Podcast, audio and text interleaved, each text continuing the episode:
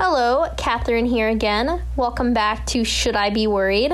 A series where I talk about my fears and analyze whether I should actually be worried about them. It's fun. I promise.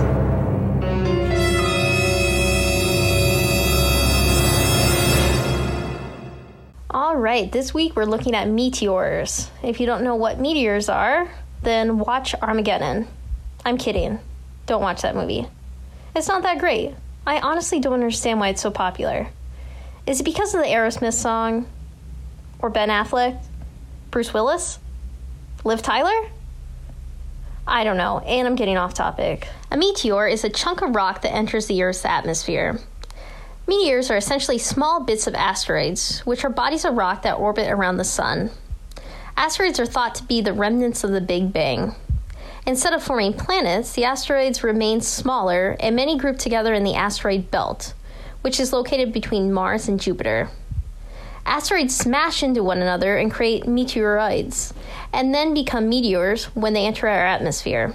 Meteorites are meteors that actually touch ground on Earth. Meteors get a cool name, shooting stars, because they look like beautiful streaks of light in the sky. In reality, we're all just looking at rocks. Recently, a bunch of different news sources like CNN, Forbes, and Popular Science published articles about a meteor that exploded in our atmosphere late last year that gave off 10 times the energy of the atomic bomb that struck Hiroshima. It was 32 feet in diameter and weighed 1,500 tons. NASA called it a fireball. The explosion was huge, yet we all just kind of missed it. The reason? It exploded over a really remote place, the Bering Sea. If you don't know where that is, don't worry, I also didn't. Turns out the Bering Sea is between Alaska and Russia.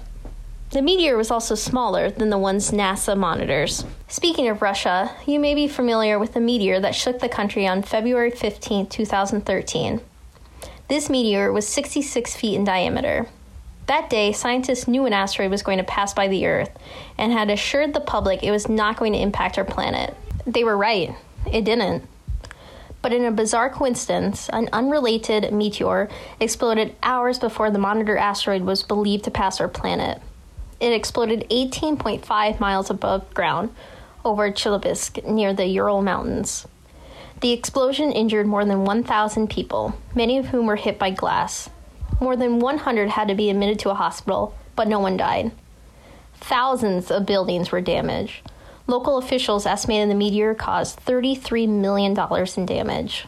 An even bigger meteor is believed to have hit Russia in 1908. It is known as the Tunguska event because it happened in the sky over the stony Tunguska River in Siberia. Scientists estimate the meteor was about three times larger than the Chelyabinsk meteor. The explosion occurred about six miles above ground and leveled 770 square miles of forest, which is bigger than New York City, Los Angeles, and London. Fortunately, the impact location was very remote and no human casualties were officially reported. So, yeah, meteors look cool, but they are also terrifying. I don't know about you, but I would prefer to not end up like the dinosaurs. R.I.P. Littlefoot. Should we be worried about these majestic flying rocks? In short, not really. There's not much you and I can do about them. First, you should know many of the near Earth asteroids, or near Earth objects, are not large enough to cause substantial damage if they hit Earth. Most actually burn up in our atmosphere before they even get close to the Earth's surface. We see them as beautiful fireballs in the sky. With that said, scientists think there are about a million asteroids out there that are big enough to cause damage. We just haven't been able to locate a lot of them. Scientists have located about 20,000 near Earth asteroids, it's important that we find them because scientists can then track their path and determine their probability of hitting Earth. There's actually a list you can find online of all the found asteroids that could hit the Earth. The asteroid with the highest probability of hitting us has a 0.01% chance. That's the highest percentage. So, yeah, it's pretty unlikely. If anything, we should be worried about the asteroids we have not been able to find. The good thing is, scientists are working to locate them. If they can find an asteroid big enough to cause damage on track to impact Earth, they can then make plans to change its trajectory. Done right, we could have decades of warning before impact. This means we could nudge the rock just far enough to miss us way before it becomes dangerous. So, in conclusion, there are a bunch of rocks out there in the universe that could kill us. Just go to one of Earth's many craters. It was probably caused by a meteor. The extinction of dinosaurs? Likely the handiwork of a meteor. That's all pretty worrisome.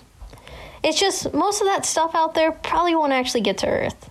The important part to remember is scientists are monitoring these potential fireballs. So, support your neighborhood scientists and urge your representatives to back continued funding for NASA. We need our eyes in the sky.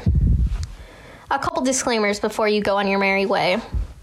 People still question what actually happened with the Tunguska event. At the time, Russian newspapers reported a meteorite. International newspapers said a volcanic explosion. Either way, the political climate at the time made the area pretty inaccessible. So we didn't really know much for many, many years. Since then, people have theorized it's cause to be anything from an extraterrestrial nuclear weapon to a black hole that somehow collided with the Earth. So, yeah, 100 years later, we still don't know the answer. You can find many videos of the Chelyabinsk meteor online. Some show the brilliant light of the meteor as it burns up in the sky. Others show people in buildings reacting to the burst caused by the explosion. They are quite terrifying and yet also spectacular. Finally, I'm sorry to anyone who likes Armageddon. It is a fine movie. I just think there are far better space related movies out there. Have you seen The Arrival? So good. I also love Galaxy Quest, although I wouldn't advise anyone to watch that movie for scientific purposes. Maybe just for a laugh. Thank you for tuning in this week to Should I Be Worried? I'll be releasing an episode every Monday. Bye!